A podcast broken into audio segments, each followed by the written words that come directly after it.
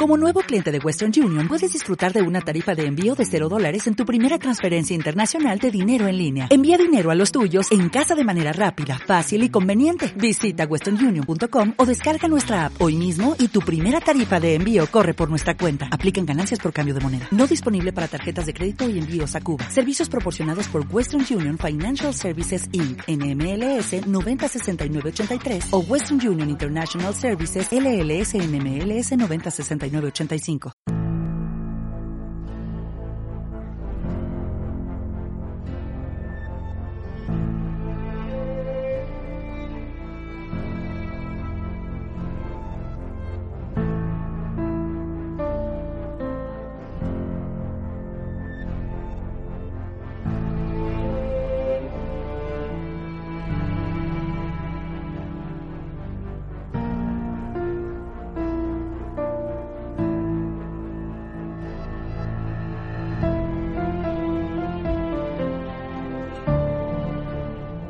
Bienvenidos a Expreso a Westworld con destino el episodio número 2 de la tercera temporada. Esperamos tengan una divertida travesía. En este viaje que vamos a hacer esta semana tengo conmigo a mi compañera y amiga María Santonja, ayudante de tracción. ¿Cómo estás, María? Hola, muy bien, ¿qué tal? Engrasando eh, y echando carbón al horno de nuestro tren. Sí, la verdad que me da pena porque se nos ha quedado un poco desfasado ya. No vemos Westworld y se nos ha quedado desfasado esta, esta comparación, pero bueno. Pero sí, yo siempre seguiré ahí a, iba a decir al pie del timón, que es otra analogía que no viene a cuento, es de otro transporte. No lo sé. Y como maquinista estoy yo, Richie Fintano, y vamos a analizar el segundo episodio de, de la temporada 3 de Westworld, titulado The Winter Line y la verdad es que nos ha traído un montón de cosas para analizar, muchas teorías, muchas cosas que seguramente a lo mejor a alguien se le han podido escapar y para eso hacemos este podcast básicamente, para poder entenderlo todo al pie eh, como Para debería nosotros ser. mismos poder entenderlo Sí, todo. sí, desde luego. Desde luego, la fecha de emisión de este episodio fue el 22 de marzo, como sabéis. Ahora mismo, por el tema de la situación del coronavirus, eh, las agencias de doblaje están cerradas, por lo tanto, el resto de la temporada no vamos a, al menos de momento, no tendremos capítulos doblados. Estarán todos en versión original. Para yo en este caso tampoco me molesta tanto. Sí que es cierto que el hecho de que sea una serie a veces muy complicada y que te pierdes muchos matices, eh, el tener que estar leyendo subtítulos sí que me puede dar un poquito de rabia. Mira que en otras series no me importa tanto. En Juego de Tronos, por ejemplo, sí que la veía en versión original, pero en el caso de Westworld sí que me molesta un poquito. Yo es que estoy muy puesta con la, estoy muy a tope con la versión original subtitulada y es que estoy acostumbrada. Incluso cada vez más intento no leer el subtítulo y escuchar. Estoy últimamente bastante a tope con el inglés, me he puesto podcast en inglés y todo y al final, a base de ir viendo cosas, me estoy acostumbrando más y estoy haciendo más oído. O sea que para mí no es un problema. Bueno, todo esto lo hemos visto en la cadena HBO España, como siempre, eh, que es la que nos trae la, la serie aquí a nuestro país. El episodio ha sido dirigido por Richard J. Lewis, que ya ha dirigido varios episodios de las otras temporadas, si no recuerdo mal. Esto lo digo de memoria, pero vamos, yo creo que sí. Y, y sigue teniendo la misma puntuación que la semana pasada, este episodio, un 8,6 en IMDB. Eh, una vez dicha la ficha del episodio, eh, creo que podemos ir sopesando. ¿Qué te ha parecido este, este segundo episodio, María? A mí me ha gustado mucho. Eh, quizá no hay tanta cosa nueva, no hay tanta, no avanza tanto la trama, porque es verdad que el primer episodio con todo este nuevo universo que se nos planteaba, este mundo fuera de los parques, eh, bueno, pues eran muchas cosas nuevas, pero también, igual por eso, también me ha gustado más porque como que ya estoy más cómoda en esta tercera temporada, ¿no? No estoy tan perdida con la prim- como en el primero, que era como, ostras, Mm. mm, me pilla desentrenada, no sé por dónde van a ir los tiros, no sé qué es lo que me quiere contar. Ahora ya estamos más metidos en la trama, ya estamos viendo un poco más por dónde va a ir esta tercera temporada y lo he disfrutado un montón, además de ver este nuevo parque, que bueno, luego entraremos en eso de si es nuevo parque o no es nuevo parque, pero bueno, ver toda esa ambientación, cómo, cómo derrochan, cómo sueltan billetes en esta serie, que es que es una maravilla a nivel estético en, en todo y es, es que me pasan volando los episodios. No sé si a ti te, te sucede lo mismo, que cuando termino, eh, me pasa como con Juego de Tronos, me pasaba que cuando sale el título de crédito al final siempre digo, ¿ya? Hmm. Todos los episodios me pasa igual, siempre digo, ¿ya? que de verdad. Todos me pilla con lo mismo. Sí, la verdad es que para ser capítulos de casi una hora, que ya, ya sabéis nuestra cruzada en otros podcasts, que lo hemos dicho muchas veces, son de los episodios más bien largos, que no, que no se extiendan mucho y que se agradecen más que sean un poco más cortitos. Sin embargo, en algunas series es cierto que en algunos casos eh, se- se- una hora se te queda se te queda muy escasa. A mí también me ha gustado mucho. Yo estoy de acuerdo contigo que este es un capítulo que, a pesar de que tiene muchas cosas, muchas, muchas cosas importantes. Yo, a ver, yo creo que sí que avanza la trama, pero a lo mejor no la trama general, pero sí, desde luego, la trama de Maeve nos sitúa un poquito, nos han desvelado cosas nuevas, personajes nuevos y, y mundos nuevos. Igual en plural, habría que decirlo. Ahora hablaremos del tema. Pero, pero bueno, aún así, a mí me ha gustado mucho este episodio. Es que yo, la verdad es que esta temporada la estoy disfrutando una barbaridad. Y tengo que decir... aquí seguimos siendo Team Maeve, ¿no? Porque yo soy Hombre, super sí. Team Maeve, lo Por éramos en la temporada anterior y yo es que estoy a tope con Maeve. Por supuesto. Eh, y por otra parte te digo que en este capítulo, al menos esta temporada, estoy entendiéndolo todo mejor. Es cierto que algunas cosas te pueden escapar y luego con el análisis ya te acaban de encajar bien. ¿O crees que estás entendiéndolo mejor? O creo. Luego lo van a Sí. cambiar todo y hemos dicho, vale. Pero bueno, tampoco hay que correr mucho porque la segunda temporada también empezó más o menos eh, entendible y luego se fue torciendo todo y no había manera de pillar nada. Pero, pero luego veremos a ver eh, cómo, cómo sigue. Pero de momento vamos bien, vamos bien. Yo antes de empezar con el episodio nuevo, eh, quería comentar unas cositas del episodio 1, eh, hacer algunos matices de lo que comentamos en, en el episodio anterior del podcast. Estábamos hablando de la mujer del alemán y teníamos ahí la teoría de que era un androide. Lo he revisitado y no es un androide. ¿eh?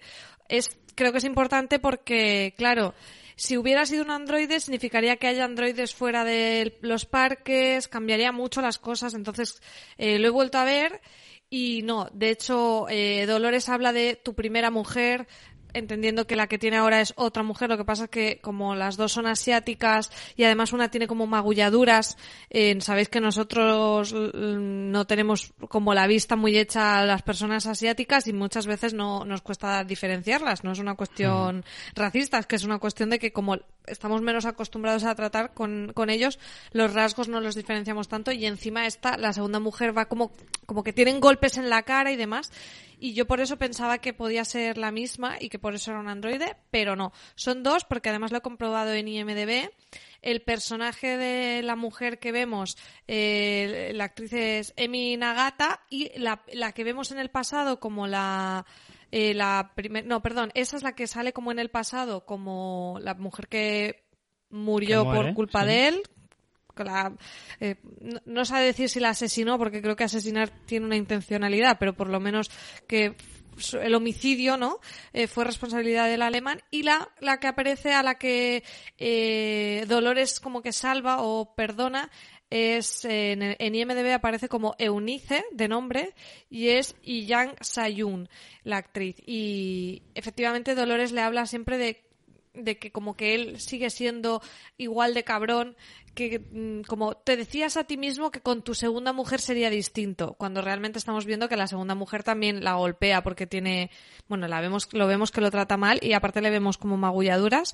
Eh, entonces no es que sea la misma persona y un androide sino que este tío es, es un cabrón en una vez y otra vez. Entonces eh, cuando Dolores le dice lo de que te estoy liberando si entendemos que no es un androide, aquí el matiz es otro y es que, bueno, como que Dolores puede estar más Claro. abierta a salvar a algunos humanos de otros humanos, ¿no? Que iría muy bien con toda esa idea que tenemos nosotros de que con eh, conociendo a Caleb, eh, pues vaya un poco por ahí, que vaya como a castigar a los humanos cabrones, pero a liberar a los que no. Y con esta mujer Pero sería un eso, poco lo mismo. o sea, tenemos eh, asegurado que los androides saben distinguirse entre ellos. Es decir, son como los gays que tienen como un radar que enseguida se detectan. o sea, quiero decir, eh, ¿Dolores sabe cuando la persona es un androide o es un humano? Creo que no lo saben porque en este justo en este mismo episodio Bernard se sorprende al descubrir que Ashley Stubbs era un androide Mm. y se ha ido relacionando con él y, y no lo sabía. Piensa que no, porque incluso algunos de ellos no saben que ellos son androides, así que no, no Claro. existe un radar así. Eh, Eh, de todas eso, formas, yo- simplemente que, que quede claro que no es un androide porque Porque, por lo menos hasta donde hemos sabido, los androides están en los parques y ya está. Y no hay más. Hmm. Es un matiz importante, que en el mundo real no hay androides. Hombre, es muy importante, desde luego Por que eso. sí. Sí, sí, sí. Por eso. Vale, yo tengo que decirte que yo en un primer momento cuando vi el episodio, me imagino, yo pensé que era una mujer. Fue cuando la, o sea, que era una humana. Fue cuando empecé a escuchar teorías de la gente, como que lo daban muy por sentado que, que era un androide, y entonces me lo creí y dije, vale, pues era un androide. No sé, es que ah, creo que tan válida es una teoría como la otra, y si la gente, la mayoría de la gente estaba tan convencida, yo también tiré por ahí, pero en realidad, eh, precisamente lo de la máscara que le pone por lo del gas tiene más sentido si es una humana. Por eso la humana no se levanta y el otro sí, porque tiene puesta la máscara. Mm. O sea que en realidad... Sí, sí, sí. Sí, eh, yo también fue por ahí. Cuando vi como la teoría me cuadró mucho, pero luego volviendo a ver la escena dije no, no. Y ya mirando, buscando el casting, vi que eran además dos personas distintas, porque es eso que, que nos confunde también por el hecho de que además las dos mujeres sean asiáticas. Y después la otra cosa que yo dije, vaya, en el mundo de este futuro y siguen teniendo granjas de animales, realmente no. O sea, es como que la vaquita que encuentran yo lo que entiendo es que tienen algunas porque de ahí sacan como los genotipos y demás y el genoma y luego hacen carne artificial porque sí se ven como unas columnas con cachos de carne y como de ternera conectados por tubos o sea que realmente que además tiene sentido porque se han conseguido hacer androides, ¿sabes? Como de, como de carne y que sangran, tiene sentido que las granjas sean así y realmente es lo que vemos. Lo que pasa es que sí que tienen como algunos, al- algunos, al- animales vivos porque de ahí entiendo que tienen que sacar el ADN para hacerlo. Claro. Pero luego lo que es la granja, además si te fijas es muy fábrica. Sí que es eh, como una carne de laboratorio. Entonces eso, ese es el otro matiz que creo que eh, no lo explicamos. Y luego otro detalle, la web de Insight que comentamos en el primer episodio, esta semana he vuelto a entrar, pero han cambiado la web. No es la misma web que yo vi la primera vez que entré y hay como más información de, de como de los servicios y ponen énfasis en esas pastillas que se meten que son como un chip en la boca, que es como para, eh, no, no recuerdo bien cómo le llaman, pero le llaman como una, una, mm, como farmacología para el cambio de los sentimientos o algo así. Está muy curioso y tienes como unas eh, fórmulas de mm, como probar estados de ánimo. Te dice que como que encuentras el estado de ánimo que, que tú quieres y puedes explorar, es como el estado límbico y, y te da como, como opciones en plan jardín zen, eh, despertar de no sé qué y puedes como probarlo. Parece el catálogo de un spa. Sí, sí, es un poco así, pero bueno, lo digo porque es curioso. Iremos entrando cada semana a ver si hay más eh, más cambios en, en la en la web, en que hay cosas que hay cosas nuevas. Eh, no lo sé. Sí que he visto otra cosa curiosa y es que te fijaste que Dolores lleva como una cosa rara en el en la oreja. sí, sí, ya con una especie de piercing así exagerado. Sí, pues es que eso es como un asistente virtual. En la web esta Sí. lo, lo ponen y es Yo como eso- asistente virtual. Eso como si sí fueran unas que- Google Glasses o algo así. Yo creo que es con lo que se comunica con la moto, por ejemplo. Hmm. Eh, yo eso sí que lo sí que me pareció muy llamativo no lo comentamos en el episodio de la semana pasada pero sí que a mí me da la sensación porque creo que en alguna ocasión mm, se toca la oreja o algo así hace así como como intentando el, el típico gesto de me voy a comunicar y se tocan la oreja con un transmisor Pues eso es, en la web sale ahora también, en la web nueva es como que tienen un sistema de asistentes virtuales Mm. y eso es uno de los como dispositivos que tienen. Y también gafas. Creo que Dolores también hay un momento en que lleva Sí. como las gafas de sol. Entonces eh, está guay porque ves que en Insight tienen como mm, como diferentes cosas que te, que te explican. Hostia, pues eso lo podrían patentar eh lo podrían hacer de Pues verdad sí, pues eso estaría, guay. Sí, lo que pasa es que luego hay otras cosas que no están tan guay. no eso ya no eso ya no pero bueno la parte de guay está a tope Y luego ya entrando en el nuevo episodio, eh, el título es The Winterline y a mí me mola mucho buscar el significado de los títulos y aquí se hace referencia a la línea de invierno o la línea Gustav, que era una línea de defensa creado por los nazis en la Segunda Guerra Mundial en Italia y, y bueno, lo que hacían era como unas fortificaciones que evitaban un poco, intentaban ralentizar el- la llegada de las tropas aliadas eh, y que subieran a, a la zona del, del norte, ¿no? De, eh, de la península itálica.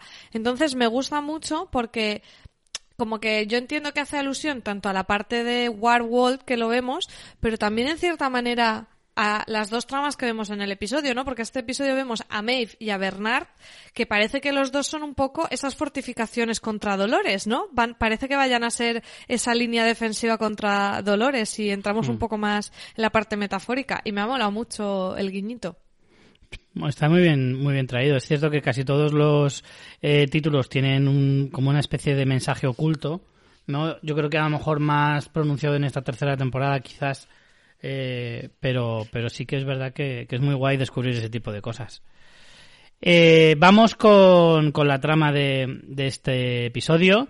Empezamos con Maeve, eh, sigue allí en eh, donde la dejamos en, el, en la escena postcréditos del primer episodio, allí en Warwall. La vemos despertar, vamos, enlazamos la misma escena prácticamente. En ¿Y una qué es- escena, Richie? Sí, sí, sí, una escena muy, muy del estilo de las pelis de aventuras tipo James Bond o Indiana Jones, con, con, con esas tramas de espías y demás. Y recuperamos, por supuesto, al maravilloso Héctor Escatón, que ya, hombre, hombre, yo dije, hombre, por fin, ha vuelto.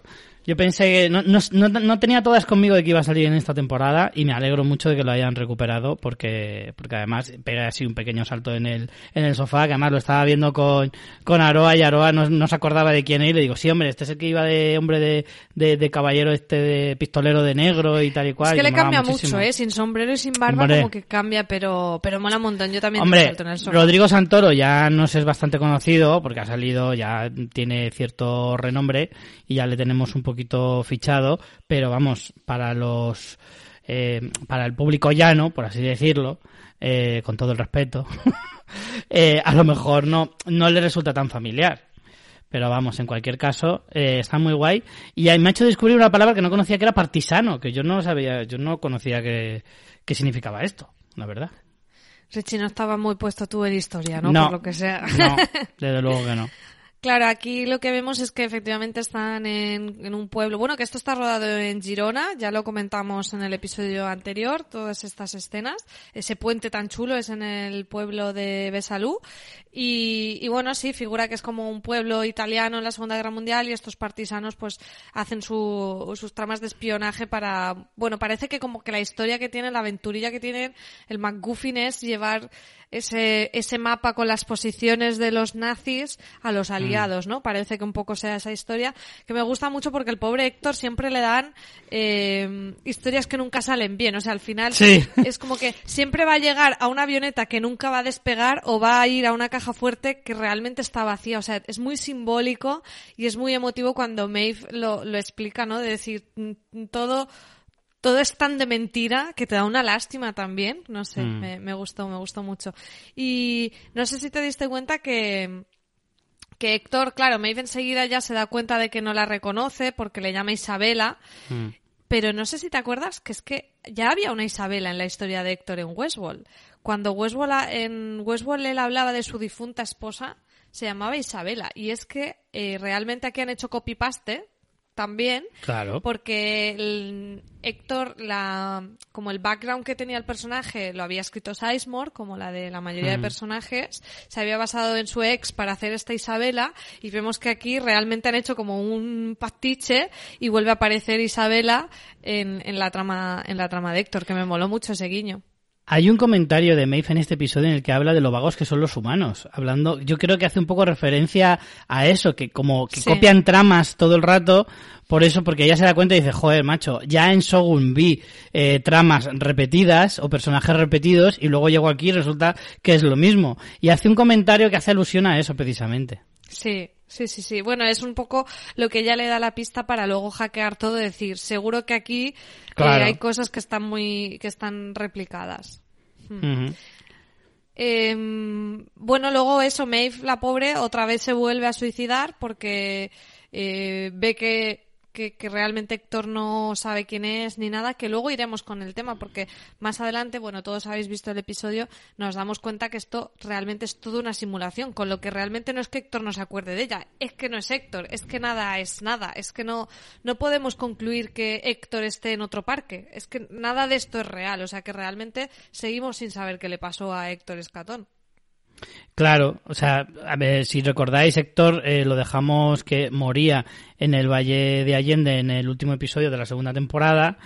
Entendemos que, que de la misma manera que tenían la mente de Maeve, poder que tengan también la de Héctor. O sea, que podemos recuperar ese personaje en cualquier momento, no solo para simulaciones como esta. Entonces, yo entiendo que Héctor estará a lo mejor incluso en el mismo almacén de donde sacan la cápsula de, de Maeve, probablemente.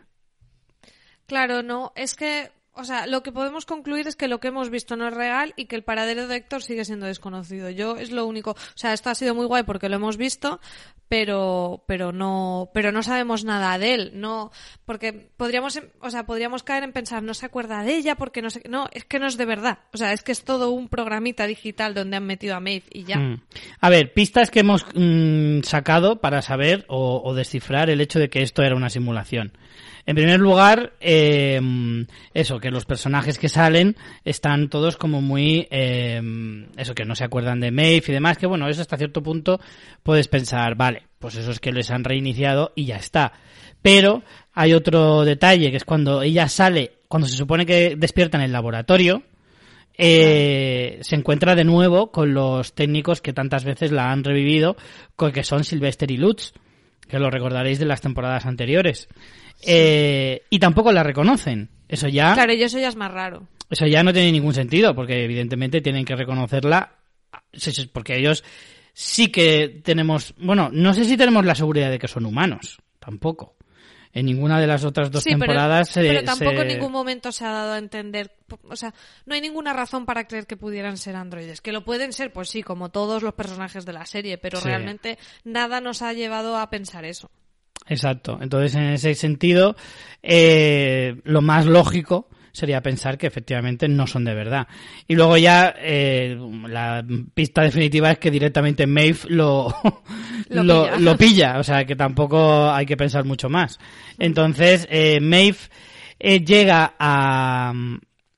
Se vuelve a entrar otra vez en Warwall, vuelve a hacer la misma... Porque falta la aparición de Sizemore. Ah, bueno, claro, sí en el que ella, yo entendí que lo que quiere es como suicidarse de forma definitiva, ¿no? O sea, es como que ya ve que no hay escapatoria, que siempre va a estar allí y lo que intenta es matarse dentro del laboratorio, como perforándose por la nariz el, el cerebro, como dañarse realmente para o sea, destruir la cápsula, se supone. Sí, yo creo que eso entiendo es lo que, que, lo que intenta es destruir la cápsula eh, que lleva en el interior de la cabeza y decir, bueno, si me cargo esto ya no hay copia de seguridad ni leches. Claro. Entonces, en ese justo momento entra Sizemore para salvar la, salvar la situación y bueno, y entonces le dice como que la, la metió él en Warwall porque está más cerca de la forja para que intente llegar a la forja y eso con su hija y bla bla bla. Y entonces se van los dos para allá. Bueno, hay aquí otro salto en el sofá, por lo menos yo, porque Sizemore era un personaje que adorábamos. Sí, sí, sí, anda que nos dio buenos ratos Sizemore con su bordería y su inseguridad al mismo tiempo y era un crack, era un crack. ¿Tú sospechaste algo? Porque es verdad que nos lo ponen ahí con ese bastón, pero dices, mm, yo para mí como que le dieron muchos tiros para ir solo con un bastón, ¿no? Sí, a mí es eso, me faltaba, yo sabía que había muerto, yo eso sí que lo recordaba, pero me faltaba la imagen en la cabeza de cómo había muerto. Porque claro, dependiendo de cómo mueras, a lo mejor puedes sacar por ahí que te salvan o no te salvan. Pero luego pensé, digo, hombre, media docena de disparos en un tío enclenque como este, me cuesta mucho pensar que haya sobrevivido. Me lo dices de Héctor Escatón y me lo puedo creer, porque es un tío fornido y viril. Pero sabemos que era un poco mierdecilla, me costaba un poco pensar que fuera a sobrevivir a seis tirazos. Entonces, sí que me pareció un tanto raro, la verdad. Y además me parecía, para una serie como Westworld, ¿sabes? Me parecía como demasiado facilón. O sea, era como, hacerme esta trampa de en realidad no ha muerto y ha sobrevivido a una muerte casi segura y tal y cual. Mm, me chirriaba, me chirriaba un poquito. Sí, era ¿eh? como muy brocha gorda, ¿no? Para Westworld quizá. Eh, yo sí que empecé, lo que yo pensé primero, que creo que es como lo que, como con lo que juegan de que tú sospeches una cosa pero luego te sorprendan con otra. Yo lo que pensé es que realmente ellos, eh, como que Delos había hecho a Sizemore en Android para intentar sacar la información a Maeve. Hmm. cuando llegan a la forja parece que Sizemore está como muy interesado en saber esa encriptación y demás, como que Delos piense que Maeve sabe eso y es lo que intentan eh, sacarle. Pero realmente, eh, primero, Maeve se da cuenta de que no es Sizemore Además me gusta mucho cómo se da cuenta, ¿no? Porque a mí, a mí también me estaba pareciendo raro ahí con los dibujos de Maeve y no sé qué, y dices, Yo digo, yo no me acuerdo que Sizemore estuviera enamorado Claro. de Maeve en ningún caso. Y está muy bien porque Maeve...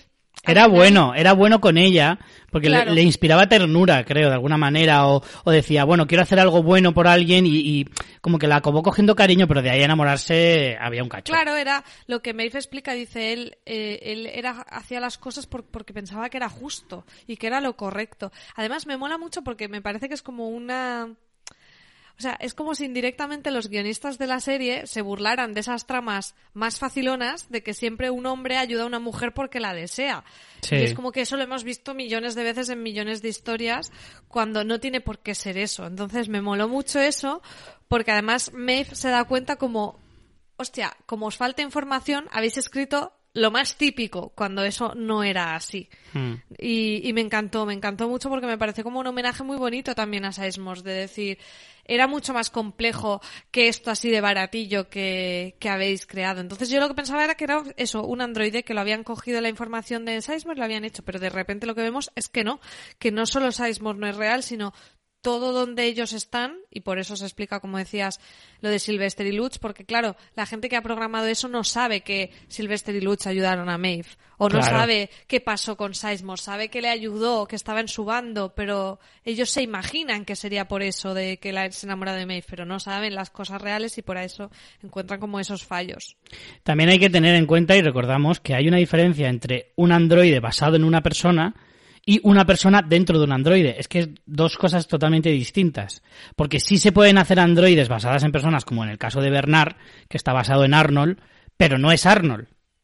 ¿Vale? No, no tiene la conciencia de Arnold, sino es Bernard con su propia conciencia de androide y demás, lo que se busca y que en teoría todavía no se ha alcanzado y no se alcanzará hasta dentro de muchos años después, por lo que vimos en la escena postcréditos de la segunda temporada del último episodio, eh, es Sí, conseguir es meter... codificar la conciencia humana Exacto. y meterla en un androide. Lo digo porque como muchas veces hablamos de es que esto no se ha conseguido y toda la parte en la que eh, William hablaba con, con James Telos y todo eso, todavía no está resuelta esa parte que es la de meter la conciencia humana real de una persona en, en el cuerpo de un androide, eso no se ha resuelto. Entonces, si ves a alguien que era humano y de repente lo ves androide, es porque han hecho un androide basado en esa persona, pero no es él. Simplemente es un robot con, con unas directrices y con una personalidad Apariencia, impuesta. Claro. Claro. Sí, de hecho el propio Sizemore eh, es como, yo no soy yo, o sea, él no Claro. lo entiende. Pero bueno, aquí ni siquiera estaríamos hablando de androides porque de nuevo es toda una simulación digital. O sea, que ni siquiera estamos hablando de androides. Entonces, conclusión que sacamos aquí, primero que no sabemos, como decíamos, lo que le ha pasado realmente a Héctor, porque esto que hemos visto no es Héctor ni es nada, que Sizemore murió, o sea, aquí sí que nos confirman que Sizemore murió. Y luego otra cosa, la gente, acuérdate que tenemos el recuento del el número de parques que hemos visto y cuentan Warwall. Yo a día de hoy no contaría Warwall porque el Warwall que hemos visto es Hmm. en la simulación. ¿Puede existir en el mundo real en los parques de Delos o puede que no? O sea que yo este creo que incluso lo, puede ser lo vamos a dejar en suspensión. Claro, Sí, yo, sí. creo- yo creo que esto es comodín, que, que nos van a sacar más parques así para así no limitarse al número que nos dijeron y, y poder colar más parques. Puede que sí. O sea que Es un bonus. es cierto que entonces Warhol no contaría como esos seis parques que tenemos hasta ahora eh, contabilizados. Y sí, yo lo dejaría en stand-by hasta que se, se demuestre definitivamente que, que, lo hay- que existe físicamente. Estoy de acuerdo contigo. Así que de momento eh, sabemos que existe la simulación, pero nada más. Claro. Eh, ¿Más cosas que podemos sacar? Bueno, eh, cuando Maeve se da cuenta de esto, hay un cambio en, en, en el formato de la imagen que estamos viendo del episodio, Richie. Eso lo has estado viendo tú, ¿no? Sí, em, se había hablado de, que había gente que se había dado cuenta de una cosa. Yo reconozco que viendo el episodio al principio no me había dado cuenta, pero luego, eh, viendo en qué momento sucede y cómo eso puede trascender en la trama, me he dado cuenta de una cosa. Y es que, si os fijáis, ah, cuando Maeve se da cuenta de que todo lo que está a su alrededor no es real, que es en el momento en que está en la forja con Sizemore, que Sizemore empieza a entrar en bucle y empieza a darle amarillos así en el habla y todo eso, eh, ahí es cuando empieza a fallar la simulación, el, el fondo se empieza a difuminar, como que el croma falla, es ahí justo cuando Maeve se da cuenta de que es una simulación y es justo cuando aparecen unas bandas arriba y abajo de la pantalla, si queréis volver a, ver, a comprobarlo en el episodio, os daréis cuenta de que hasta ese punto en el episodio, que será más o menos por la mitad, no se ven esas bandas, ¿vale? Eh, ella está en Wall y no se ve.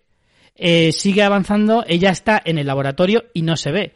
Hasta que entra eh, en la forja, habla con Sizemore, se da cuenta y entonces van apareciendo, como en una transición visual, aparecen y ya están todo el episodio siempre que estemos en la trama de Maeve, porque cuando saltamos a la trama de Bernard desaparecen y cuando volvemos a la de Maeve vuelven a aparecer, tanto dentro como fuera del supuesto parque.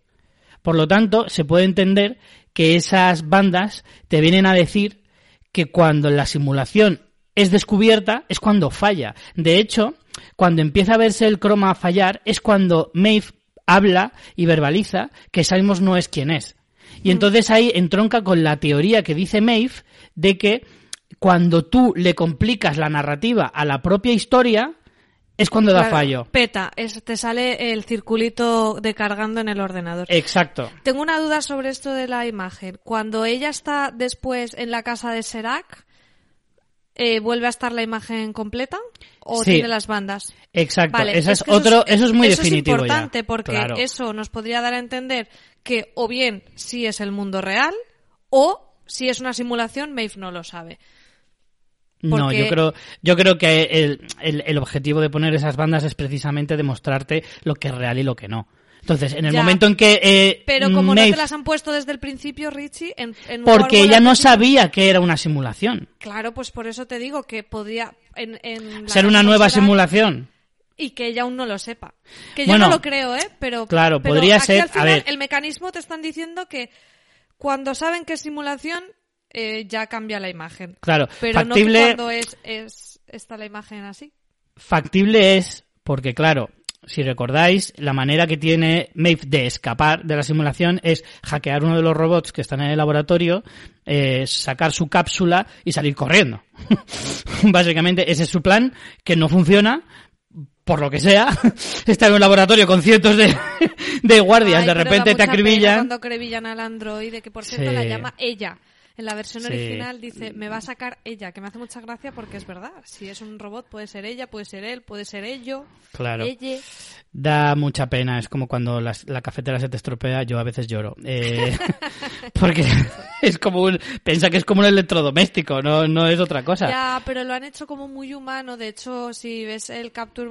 Eh, lo han hecho con la técnica del Capture Motion. Y entonces tiene unos movimientos como muy humanos. Hombre, claro, pero los androides que hacen ahora reales, o sea, en la vida real nuestra, eh, algunos parecen como perrillos, pero, pero no lo son.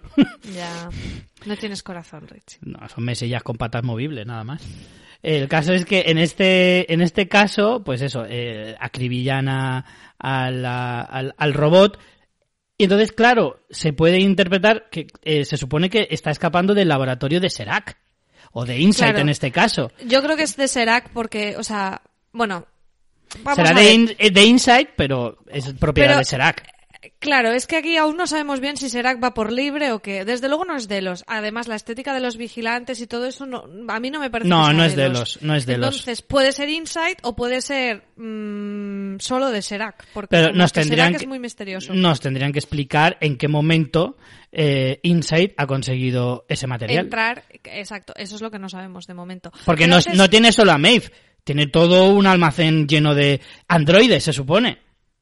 Sí, no sabemos bien cómo han conseguido eso, efectivamente. Ahí el, el, la relación entre de los Insight todavía no está clara, pero yo antes de teorizar de eso me gustaría comentar la parte del hackeo, porque tiene una escena muy molona, como dices, hackea como a los del laboratorio poniéndoles una fórmula imposible, como si, como si empiezas a dividir entre cero y te peta la calculadora, pero a un nivel eh, más gordo. Y eh, al final está muy guay porque realmente lo que hace cuando después va al parque y lo que hace es como fastidiar la trama poniendo el mapa entre todos y todos piensan que son traidores, es como cuando en el ordenador intentas abrir 27 programas y se te peta. Lo que hace es eso realmente. Entonces, me parece que es un juego visual muy chulo, muy bien pensado. O sea, la idea me parece muy buena. Y, ha dejado colgado a Windows ha dejado colgado a Windows. Pero además de una manera muy chulo, con todos congelados, e incluso el chiste con Sizemore de también te has congelado y es como, no, lo que estoy es acojonado, que, me, encantó, o sea, me parece brutal, la escena es espectacular. Hmm. Sí, sí, sí, sí, la verdad es que sí. Además es como, es lo que tú dices, es como de una forma muy visual acabas entendiendo algo tan básico que nos ha pasado todos en el día a día, que es cuando se te cuelga el puto ordenador. Eso desde luego. Eh, Teoría, Luego- venga, luego- lo de, de- de los Insight, ¿tú qué piensas entonces? A ver, mi teoría más, mm, digamos, en, cierto sentido más evidente, yo creo que será que es ese, ese hueco eh, que, que vemos en el primer episodio en la reunión de Valencia barra San Francisco eh, de, de Delos. Ahí vemos, recordar que hay como un accionista que nadie sabe quién es, que dicen que es como una inteligencia artificial, que es la que toma las decisiones más correctas para la compañía y tal y tal, y todo lo que tú quieras, pero ese así ya es de Serac. Por lo que significa que es accionista de Delos. Entonces, controla parte de Delos. Ah, ¿tú crees que es eso? Yo creo que sí. ¿Tú Yo crees creo que- es parte de Delos? Yo creo que él es como la mano que maneja a ese accionista virtual de Delos. Lo que, que- Vale. que básicamente Vale, es él. vale. Es él. Sí, Sin- es él sin dar O sea, nombre. lo que tenemos claro es que será que es ese otro socio el que supuestamente montó con Liam Dempsey Senior, eh, Reboam, que es Sí. esta inteligencia que controla el mundo. Eso más o menos está bastante claro. Pero tú dices que esa silla vacía en Delos realmente esté ocupada por Serac, pero que como es tan misterioso solo se comunica mediante... Claro, porque nadie sabe nada de este hombre, se supone, porque fíjate que Dolores también lo busca y tal, que es como alguien que está también en Delos. Claro, aquí es que podría haber muchas relaciones, que Insight fuera propietaria de Delos, que no fuera Insight en sí, sino el propio Serac, como tú dices, Hmm. que fuera, que sea una cosa de como de trama de, de espionaje industrial, de que una haya robado tecnología de la otra.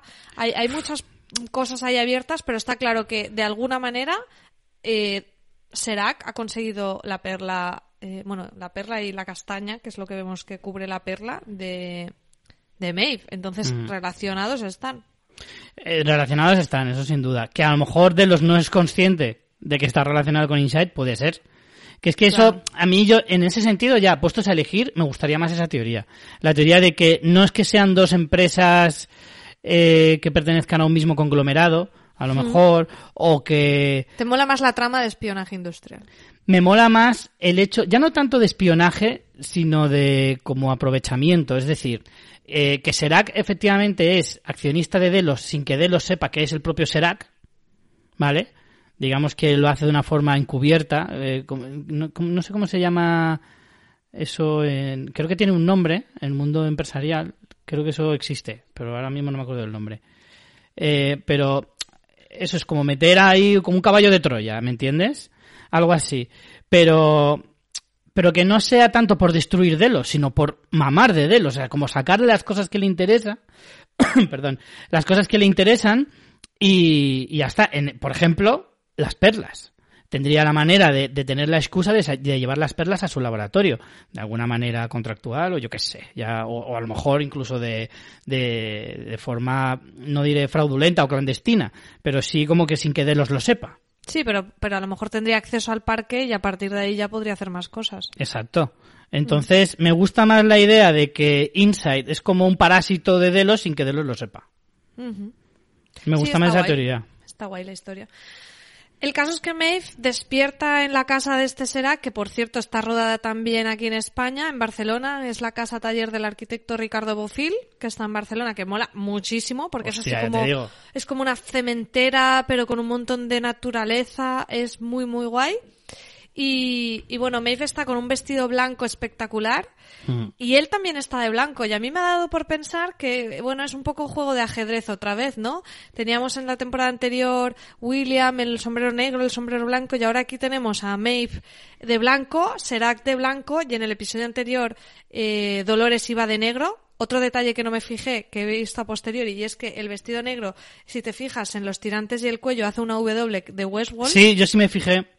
Sí que me Muy fijé. chulo.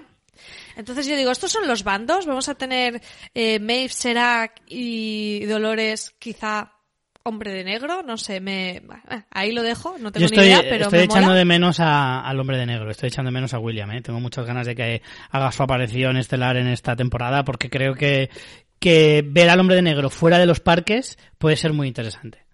Ver, Claro, ver el, poder de alguien como que- él podría ser muy interesante.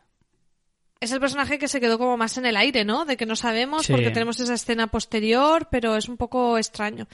Y no sé, a mí eso de los bandos me gusta y después el propio nombre, que sabes que aquí con los nombres también se puede buscar juegos, Mm. Serac he buscado y es como una parte de hielo que se fragmenta por grietas en un glaciar, que por lo que he entendido es como esos bloques que caen, ¿no? Podría ser. Entonces, no sé, no sé si eso puede tener alguna interpretación, no sé. Ah, y de paso, tengo que decir una cosa. Yo es que soy mega fan de Vincent Castle, que le viene este papel eh, perfecto. Porque es un tío que sabe muy bien trabajar como el, el ser un tipo elegante, pero al mismo tiempo algo perturbador. ¿Sabes? Hace como muy, muy bien de villano tranquilo. ¿Sabes? Es un, que es un concepto que a mí siempre me ha, me ha apasionado muchísimo y es que soy súper fan de Vincent Castle. Sí fan. que le pega, le pega mucho. Entonces, eh, me gusta muchísimo que hayan escogido a un actor como él para, para este personaje que además tiene toda la pinta de que va a ser eh, crucial en toda la temporada y que va a darnos muchísimo de lo que hablar.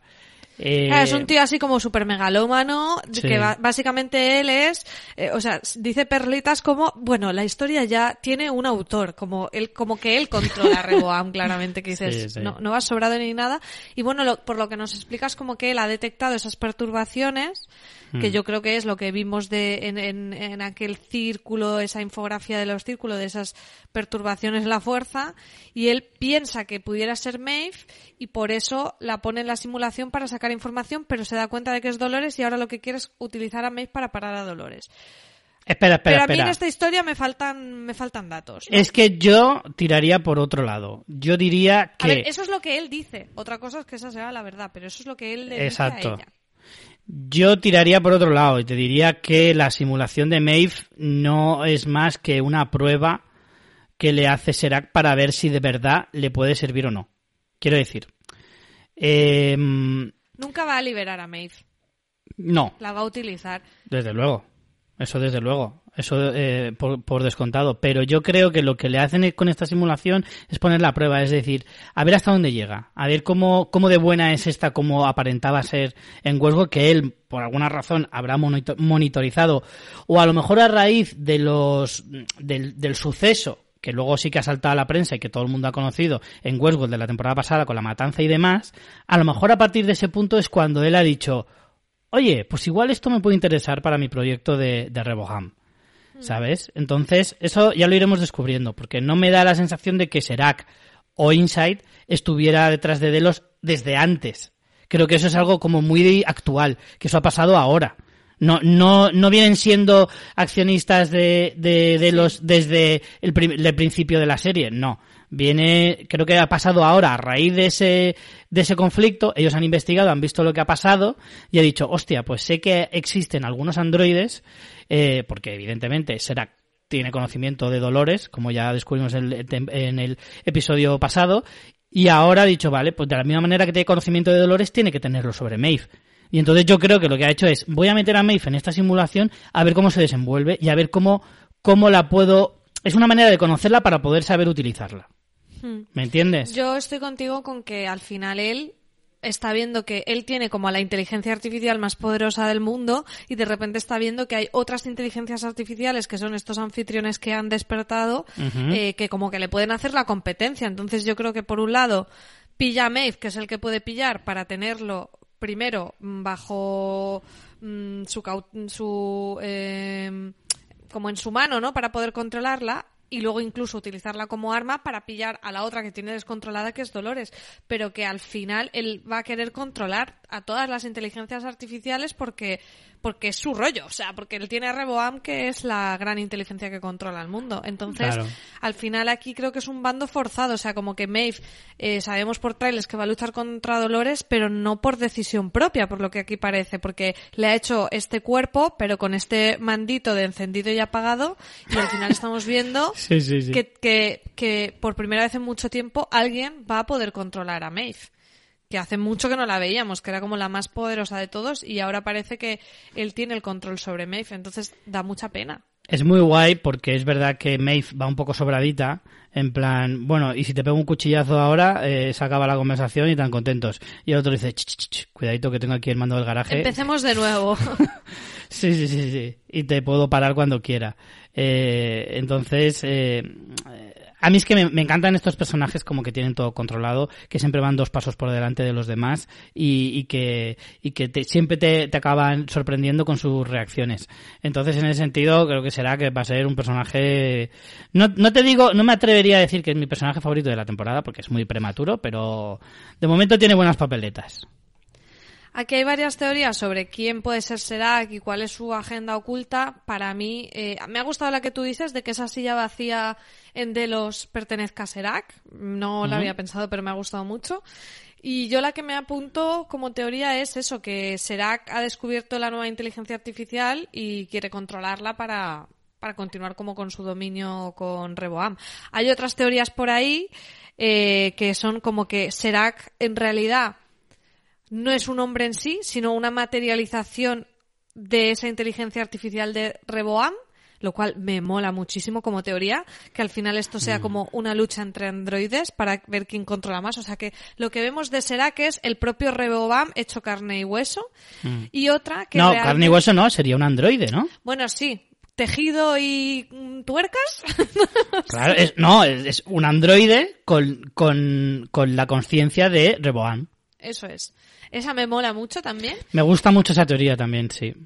Y otra que veo por ahí es que realmente eh, no es un so el socio de Dempsey Senior, sino que es una como una copia de ese socio que realmente murió. Un poco lo mismo que vimos con la historia de Ford mm, Arnold. Esa me gusta eh, menos, ¿eh?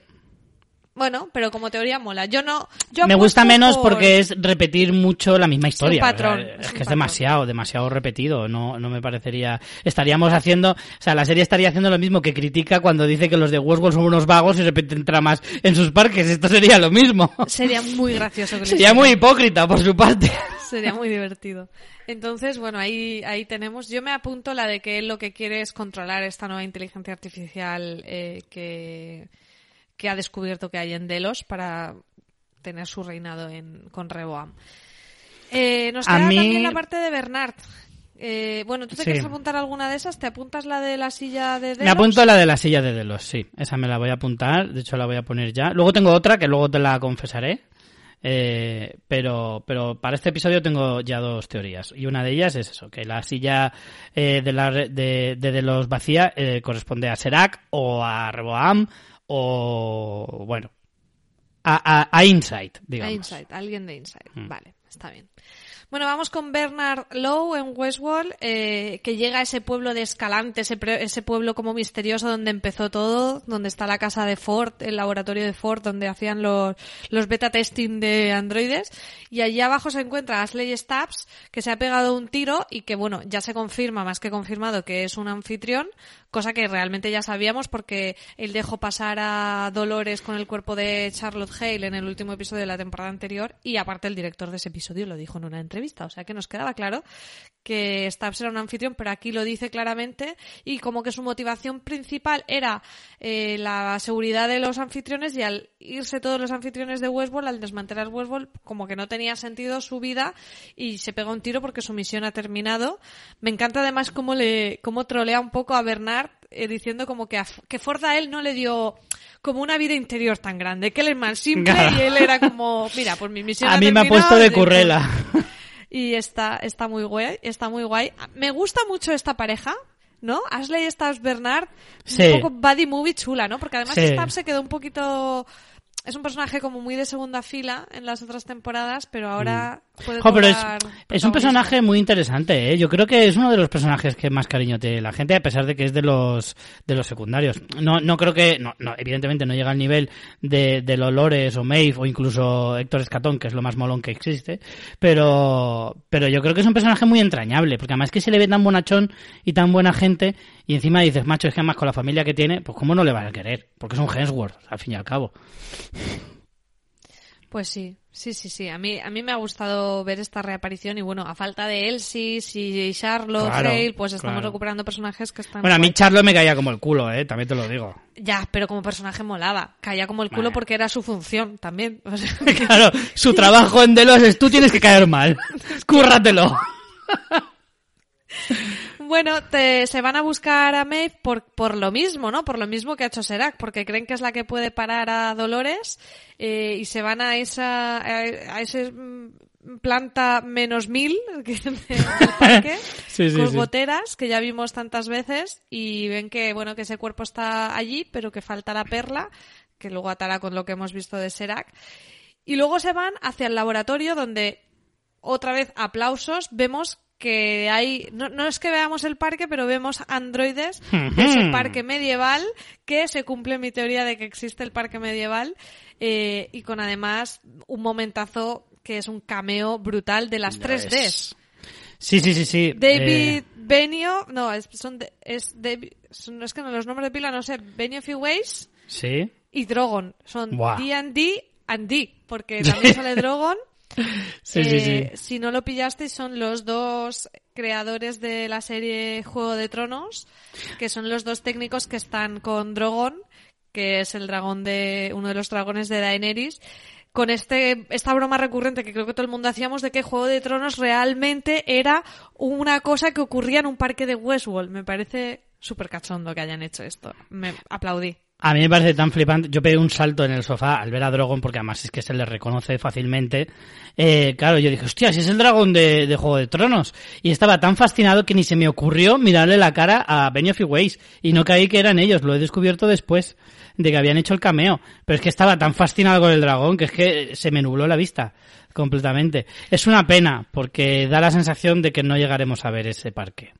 Tengo esa sensación. Es que además lo que parece es que están desmantelándolo, porque si te fijas, hay un guiño muy gracioso y es que en el diálogo lo que ellos dicen es que lo van a que lo van a desmontar para llevarlo porque tienen un comprador muy interesado en Costa Rica, que es otro guiño porque eh, hace referencia a la ¿A Jurassic isla Park? de eh, efectivamente hace referencia a la isla de ¡Uh! Entonces mi- Nébola o Nébula Ne- la isla de Nebula, puede ser. Sí, creo que sí. la isla de Jurassic Park creo que se llamaba así, no recuerdo. Entonces Pues, es oh, un guiño también a Oh, Jurassic oh, Park. oh, pues entonces puede que mi teoría de que hay parque de dinosaurios puede existir. Puede existir, Richie, puede ¡Oh! existir. ¡Oh! Subidón, más subidón. Pero no, pero no sería de celos, es como tienen un comprador como que fuera un comprador externo y hacen el Sí. la frase que dicen es vamos a desmontarlo porque hay un posible comprador en Costa Rica. Esto me recuerda. ese- Atención a las conexiones del cerebro, ¿eh? Esto me recuerda a, a un capítulo de, de Los Simpsons que dice. Nublar, Isla Nublar. Yo estaba diciendo Nebula, me, me- me he mezclado aquí con Vengadores. Isla Nublar, de, de- que es una isla ficticia, pero supuestamente ambientada en Costa Rica, es donde ocurre Jurassic Park. Decía que hay un, episo- en un episodio en Disney, en Disney World, iba a decir, en Los Simpsons que dice, eh, Homer dice, no sé en qué capítulo es, no sé a qué referencia, a qué trama refer- eh, era referencia, solo me quedé con la frase y es, ese hombre podrá comprar muchas cosas, pero nunca podrá comprar un dinosaurio.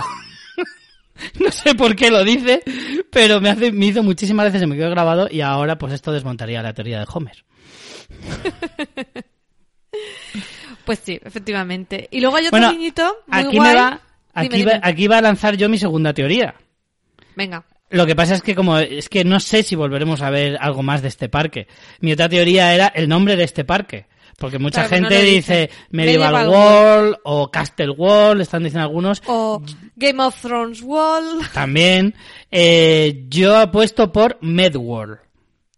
Porque creo que hacen más referencia a parques, o sea, a nombres cortos, como Warworld, Ratchworld, Westworld, el más largo de hecho es Shogun World, que tiene una sílaba de más, pero yo creo que ahí ya se pasaron. Y yo me ap- apuesto mi teoría que le van a llamar MedWorld. Medfall, vale, pues apúntatela, pero no sé si la llegaremos a confirmar porque Ya. me da a mí que esto va a ser un guiñito fan y poco más. Eh, otra cosa que, que mola de, de, de ese momento en que vemos esos androides medievales y tal, es que uno está tocando el laúd y Sí. toma pre- toca precisamente el tema de Westworld, que además eh, sabéis que el compositor de la banda sonora de Westworld es Ramin Javadi, que es el mismo compositor de Juego de Tronos. Entonces como que enfatiza más aún la relación de las dos series y bueno, es que a mí me encantó. Aunque solo hayamos visto esto, gracias Lisa Joy y Jonathan Nolan por darnos este momentazo porque fue genial. Si es que todo lo que venga de la familia Nolan es bueno, a ver si lo aprendéis de una maldita vez. Si solo nos dan regalos a la vida. Eh, bueno, aquí hay otro momento que es importante y es que Bernard se hace como un test. Allí en medio, dice, pues, es un buen momento para hacerme un test y de nuevo vamos viendo flashes de pasado, pero es que nos sigue faltando qué pasa desde que eh, Dolores saca la perla hasta que él llega a esa granja de carne. Entonces, de nuevo aquí, eh, Bernard despistándonos como siempre. Y yo ahí no sé si podemos empezar a hacer teorías, pero antes de teorizar yo quería que saber tu opinión sobre ese momento de stab a chazo limpio que seguro que te encanta. Una, una maravilla, una maravilla, porque además es que es que va tan sobrado porque ellos van con metralletas y él con un hacha. ¿se, se puede ser más guayón? Además es que encima... Me faltaba que fuera martillo de Thor. Para Sí, ya desde luego. de Hombre, bueno, ya, entonces ya sí me caigo del sofá, li- literalmente. Pero, pero es que es tan guayón y encima va con el filtro de no matar. ¿Sabes? Porque si te fijas no mata a ninguno. De hecho, a algunos le pega con el canto de la, de- del hacha, para no hacer sangre. O sea, es que me parece maravilloso. Me parece maravilloso de decir. Es que encima, encima, buena gente. Bueno, y luego ya Bernard reprograma a Stabs para darle la nueva motivación que sea mm, cuidar a Bernard, que es muy gracioso también cuando le dicen, en plan, Sí. tío, me lo podías haber pedido. En plan, Claro. somos colegas, entre colegas uno no toquetea código, Claro. pero, pero está muy bien esta pareja. Ahora a ver cuál será su destino. Y a mí Bernard, como siempre, me trae muy despistada. No sé si tú tienes teorías por ahí o qué, porque hay algunas muy guays, ¿eh? Es que yo creo que la naturaleza de Bernard es el, des- el, el despistadismo.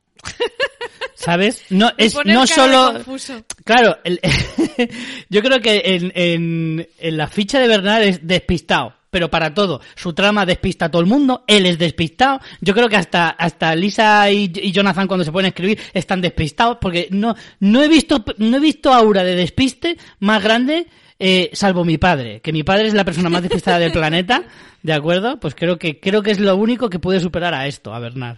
Porque es que es, es acojonante, macho. Es que es, es siempre despistadismo a toda, a toda, a todas luces. Yo... A ver, teorías, teorías sobre Bernard. Mira, yo creo, yo creo que aquí de nuevo nos la han jugado. Los creadores de la serie dicen que no va a haber eh, líneas temporales. Hmm. Y creo que no va a haber líneas temporales, pero creo que va a haber líneas de cosas que pasan a diferente velocidad. Porque ahí nos han dicho que la simulación de Warwolf va al doble, o bueno, no sé a qué velocidad, pero a mucha más velocidad que la realidad. Y a mí ese dato se me ha quedado. Hmm. Entonces, hay una teoría que a mí me gusta mucho y es que realmente Bernard está en una simulación. Y por eso, realmente, desde el catástrofe de Westworld han pasado pocos días, pero eh, Bernard tiene barba larga, parece que ha podido hacer un montón de cosas y es como raro que no la hayan pillado siendo el hombre más buscado. Entonces, si él está en una simulación, eso tiene sentido, porque es como que en el tiempo de Bernard han pasado mucho más tiempo que en el mundo real. Entonces, a mí eso me gusta. Me gusta esa idea de lo de que la barba le ha crecido y que ha pasado tiempo y que por eso no le han pillado, me gusta. Y luego el tema está en si está en una simulación, quién lo ha puesto en una simulación. Y para mí, Dolores le ha puesto una simulación, porque ¿para qué iba a soltarlo para que luego se pusiera en contra de ella? Y ahí está un poco la teoría de que Bernard está en una simulación porque Dolores lo ha puesto para anticiparse y ver qué haría Bernard para frenarla y así tener esa información previamente. Y eso me gusta bastante. No sé si la, me la apunto como teoría, pero me gusta bastante. Y otra es que, bueno, que no está en una simulación, pero que igualmente Dolores ha metido mano por ahí en algún lado. Que creo que, Mm. Sí, bueno. que todo el mundo lo tiene claro. Nadie se fía de que Bernard vaya él solo por libre albedrío. O sea, nadie, nadie apuesta por No. eso. Todo el mundo entiende que la manipula Dolores de alguna manera. Yo, de hecho, esa la tengo como teoría del de la semana pasada. Yo la metí como, como teoría mía de, Dolores tiene en Bernard un as en la manga, un comodín en el que en algún momento lo sacará y seguramente, bueno, seguro no, estoy totalmente convencido de que Bernard no es consciente. De ahí que se haga tantos test para saber si le están pirateando o no. Eh, yo no creo que esté en una simulación. Yo no apuesto por esa teoría.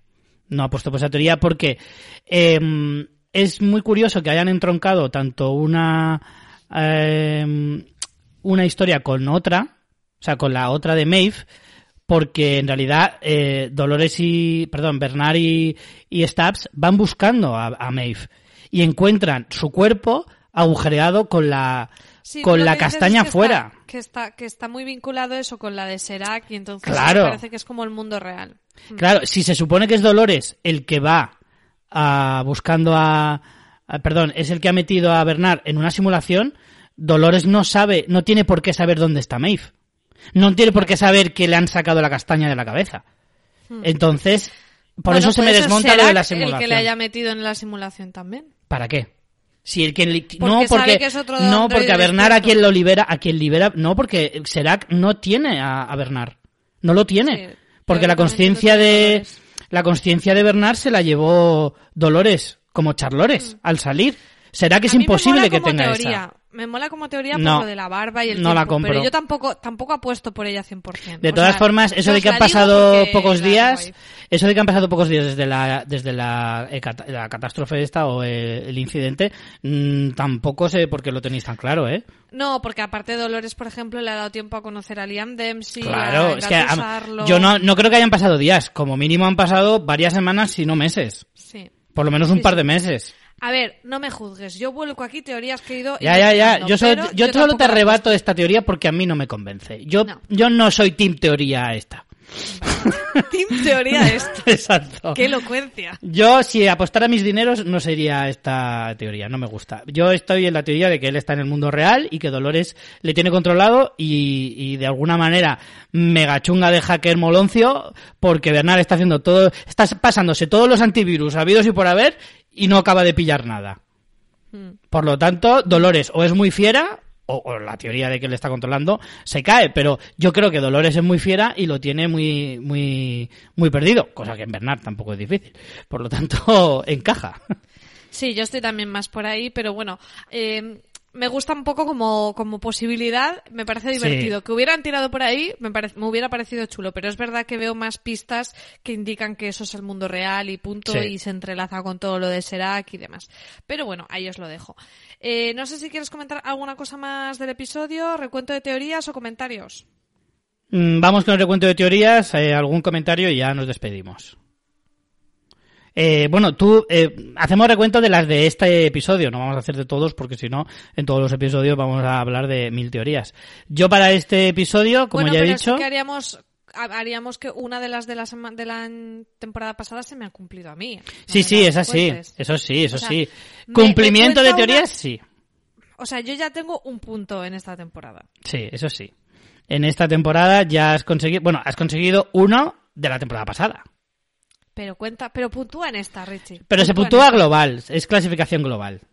Desde Pero la es que temporada yo no sé qué puntuación quedamos la temporada pasada. Ya, ya haremos recuento, ya haremos recuento. Vale. Pero eh, de momento tú cumples uno de la temporada pasada, ¿vale? Que es el nombre de, eh, bueno, la existencia de un parque. eh, que también te digo una cosa, si esa teoría de la simulación es cierta, eh, el que vea ese parque es Bernard. Si está en una simulación, quizá ese parque tampoco sea real. Y se te Entonces- caería este punto. Claro, entonces no me interesaría esta teoría. Exacto. Así que tú cuidadito Claro, con porque eso. si alguien hubiera hecho la teoría de parque de la Segunda Guerra Mundial, tampoco valdría porque es una simulación. y no es un efectivamente, parque no es un parque real. Claro, si no existe, no cuenta. Es simulado, por lo tanto, la gente no puede ir a ese Bueno, parque. depende de cómo hayamos formulado la teoría. Si es No, porque nosotros es hablábamos seis, de es- los seis parques. Claro, si es Claro. eso sí. Si hemos dicho veremos un parque de no sé qué, entonces sí. Pero bueno, Exacto. No, no, el parque era... no, a la- día de la- hoy Medieval Wall existe. Y es Exacto. un punto para mí. De momento sí. De momento sí. Em, ¿Y cuál tenías para, para esta semana entonces? Eh, no, la que he comentado de que lo- las intenciones de Serac son de, como hacerse con el control de estas nuevas inteligencias artificiales para, por- para seguir dominando todo como con Reboam. Y por eso Mm. quiere controlar a Maeve a- y a Dolores, a, la- a ambas. Esa es mi teoría. Vale, solo tienes una entonces para esta semana. Mm, sí, creo que sí, solo apuesto por esa. Es que de, de todas las que he visto es como la que más me convence. Aunque me gusta mucho la de que Serac es como una materialización de Reboam. Me gusta mucho. Es arriesgada, Mm, pero Un poquito, me gusta ¿eh? mucho. Es una teoría que mola, ¿eh? Yo no la, no la cogería para mí, pero es una teoría que mola. Porque a mí en realidad me gustaría más pensar... Es que a eso te lo voy a comentar antes. Em, Venga, Richie, apúntamela, que me ha gustado. Venga, ¿Tú vas va. a poner dos? Yo voy a poner dos, sí. Venga, pues yo me que ya las he nombrado. Yo te voy a decir una cosa. em, todo depende de cuál es el mensaje que quiera lanzar eh, la serie y los creadores de la serie en sí. Porque si Serac es una eh, máquina, lo que la serie está diciendo es que al final las máquinas van a superar a los humanos y que en el fondo creo que el mensaje es un poco que los humanos merecemos ser superados por esa por no, esas pero yo creo que al final, si con la historia de Caleb y Dolores, al final, eh, como decíamos, Dolores no le gustan los humanos y a Caleb no le gustan las máquinas, y creo que aquí Sí, pero la- te el hablo- resumen será te que habrá hablo- máquinas buenas y humanos malos y humanos buenos y máquinas malas. O sea, un poco el todo. Mm, A ver, claro, eso se puede enfocar de varios, desde varios puntos de vista, pero a mí uno que se me ocurre es pensar si será que es un eh, es una máquina en las grandes esferas, quiero decir, en los altos puestos, en lo- los que manejan, los que deciden el destino del mundo, por así decirlo, eh, son máquinas. Es decir, Dolores contra Reboam. Claro, pero así también sería un girito para Dolores de tú te creías que toda la maldad está en los humanos y que los y lo- Pero es y que una cosa no quita la otra. dioses y de repente eh, la gran maldad ahora es un, una es también una inteligencia artificial con la que tú tienes que luchar porque también es eh, quiere dominarlo todo. Sí, pero una cosa no quita la otra, ¿sabes? Porque puede llegar un punto en el que Reboam sea independiente de Serac. Además, ahora damos a entender No, mucho... si es que yo lo que digo es que Serac, mi teoría es que Serac no es una persona, no existe, no. Por eso es tan misterioso, porque no existe ni nunca existió. Que Mm. Liam Dempsey Sr. hizo a Reboam y luego Reboam tomó el control absoluto, se cargó a Liam Dempsey y hizo a este a socio, Sí. claro, Mm. y lo creó. Bueno, es una, es una buena teoría. Yo lo que... Uy, no sé si se ha oído un petardazo. que ha sonado aquí Claro, cerca. aquí estamos en la hora de los aplausos también ahora, pero bueno, Ah, si se cuelan, joder. pues mala suerte. Pues aquí ha sonado como si estuviera una bomba atómica. Aquí otro. Eh, a ver, yo lo que digo es que por un lado podría ser la teoría de que los hombres... O sea, si Serac fuera una máquina, al final es eso, la lucha de una máquina contra la máquina, lo cual significa que los humanos hemos quedado en segundo plano. Eh, por eso yo interpreto de ese mensaje que, que nos querría decir la serie, si nos quiere lanzar ese mensaje, entendería que lo que nos quiere decir es como que los humanos merecemos ser eh, superados por las máquinas, eh, en cierto modo, o, o que simplemente es nuestro destino y que no lo podemos evitar. Y por otro lado, si Serac fuera una persona, en el fondo está diciendo que a las máquinas quien las crea son los humanos y que en el fondo quien las puede destruir también son los humanos y que al final Bueno, siempre eso hay una cabeza. mucho con lo que dice eh, Charlotte Hale, bueno, la Charlotte Hale fake, de eh, los androides son herramientas, no son buenos ni malos, es según la- las usen, ¿no? Un poco también, Claro. que es lo que dice en el primer episodio. Claro. Entonces, bueno, pues ahí quedan bueno, apuntadas no las teorías y ya veremos. Es verdad que depende mucho de por dónde quiera ir la serie o qué es lo que nos quiera contar o la moraleja final, pues unas cosas Mm. cabrán mejor que otras o las tendrán que justificar más que más que otras. sí, mis, eh, espera, mis teorías, que no las eh, para Ah, vale, recordarlas. perdona. mis teorías son que el nombre del nuevo parque medieval va a ser Medworld Vale. Y que la otra teoría es que la silla vacía que vimos de Delos en el primer episodio corresponde a Serac. Vale. Serac, Inside, Reboham, como lo queramos llamar. Bueno, ahí amplías mucho. Tendrías que decir algo de las tres. Bueno, ¿eh? sobre todo, bueno, Serac e Inside son prácticamente lo mismo. Me- la juego con Serac. Pero claro, si Reboham luego acaba siendo Serac, valdrá la Vale, teoría igual. Sí, Eh. pero Insight, es que yo creo que Insight es como muy, es como muy eso, porque Liam Dempsey Jr. está en Insight y no se entera de nada, por eso yo creo que sí que es interesante. Bueno, vale. Pon, pon Serac y si Serac resulta ser Reboam y se cumple mi teoría, pues también te valdría. Vale, vale. Es Serac, independientemente de lo que haya dentro de su cabeza. Vale. Pues vamos con los comentarios. A ver que todas las semanas el lunes ponemos el post eh, correspondiente al episodio de la semana en nuestra web, en fansfiction.es. Así podéis dejarnos vuestros comentarios y los leemos en el episodio. Eh, vamos con Yandri que nos ha dicho, volvió Héctor. Me imagino a Richie feliz porque volvió e inmediatamente decepcionado porque no tenía su sombrero molón y por no enterarse de nada. Feliz de que Lee solo fuera una simulación después de que besara a Maeve. Ya estaba enfurecido porque pensé que arruinaban al personaje. Que Maeve, la reina de salirse de las tramas, se va a escapar del control de Serac, lo ven hasta en Narnia que no existe.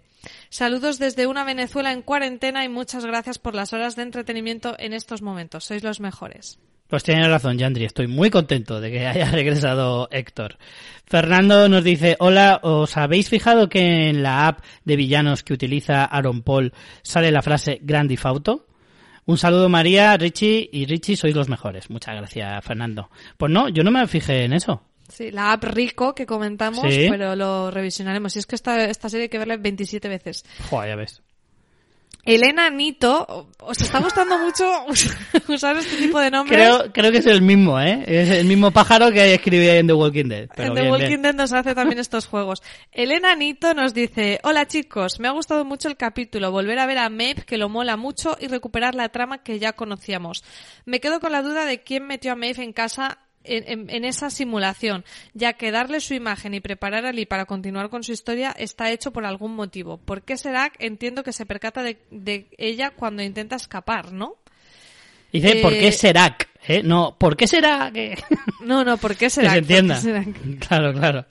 Eh, ah, una buena sorpresa cuando vi a Vincent Cassell. No sabía que está en el reparto de esta temporada. Saludas y gracias por el trabajo que hacen para que podamos resolver muchas dudas.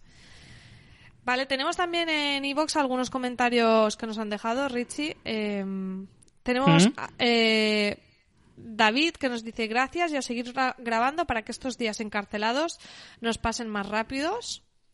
Eh, ¿Lo tienes abierto o sigo leyendo yo? Sí, sí, tengo, tengo abierto. Sergio Cabrera dice, genial escucharos de nuevo, como siempre, dándonos un desglose eh, espléndido de cada episodio. Eh, bueno, eso lo decía en pregunta. No, esos son emojis que iVoox no ah, vale, vale, vale, vale, ya decía yo, digo, no me suena esta pregunta. Eh, gracias por, y por favor continúen eh, con toda la serie. Así lo haremos, Sergio. Es un placer, Anónimo nos dice, es un placer volver a escucharos. Un besazo enorme en los morros a Richard y un abrazo cordial a María. Hmm. El capítulo en sí me ha dejado frío y con la sensación de que me están haciendo trampas. O sea, lo que quiero decir es que si la realidad virtual y la realidad real son indistinguibles la una de la otra y se puede usar el viejo truco del cambiazo de personaje por su doble, ex nihilo y sin explicaciones, pues uno acaba con la sensación de que vale todo con tal de que la historia tire para adelante. Y eso no me mola nada.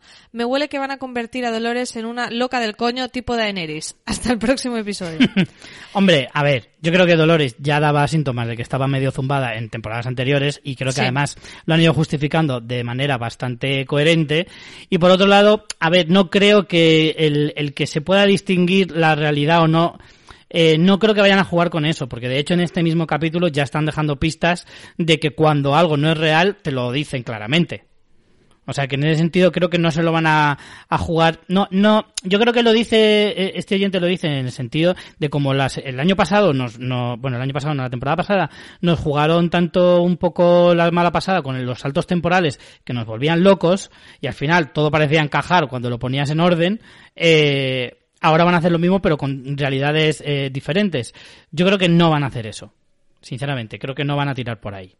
O sea, yo creo que, se, que, que sí, que ese es el juego de la serie y ese es el puzzle, pero el problema es si luego lo hacen y, como dices, todo vale y podrías haberme tirado por el camino A como por el B, o si lo haces de una manera que realmente encaje y todo tenga sentido. Yo tengo fe en que sí lo van a hacer de una manera que todo encaje y no sea como un comodín de... eh, de hecho, creo que con la reaparición de Sizemore eh, eh, es un poco lo que nos han dicho, el no todo vale, no, no se puede copiar a cualquiera y ahora vamos a resucitar a cualquiera. Es como que ya en el segundo capítulo nos han puesto esa guinda para decirnos, ojo que esto no va a ser así. Entonces, yo tengo confianza y de momento me está gustando mucho lo que estamos viendo. Eso es.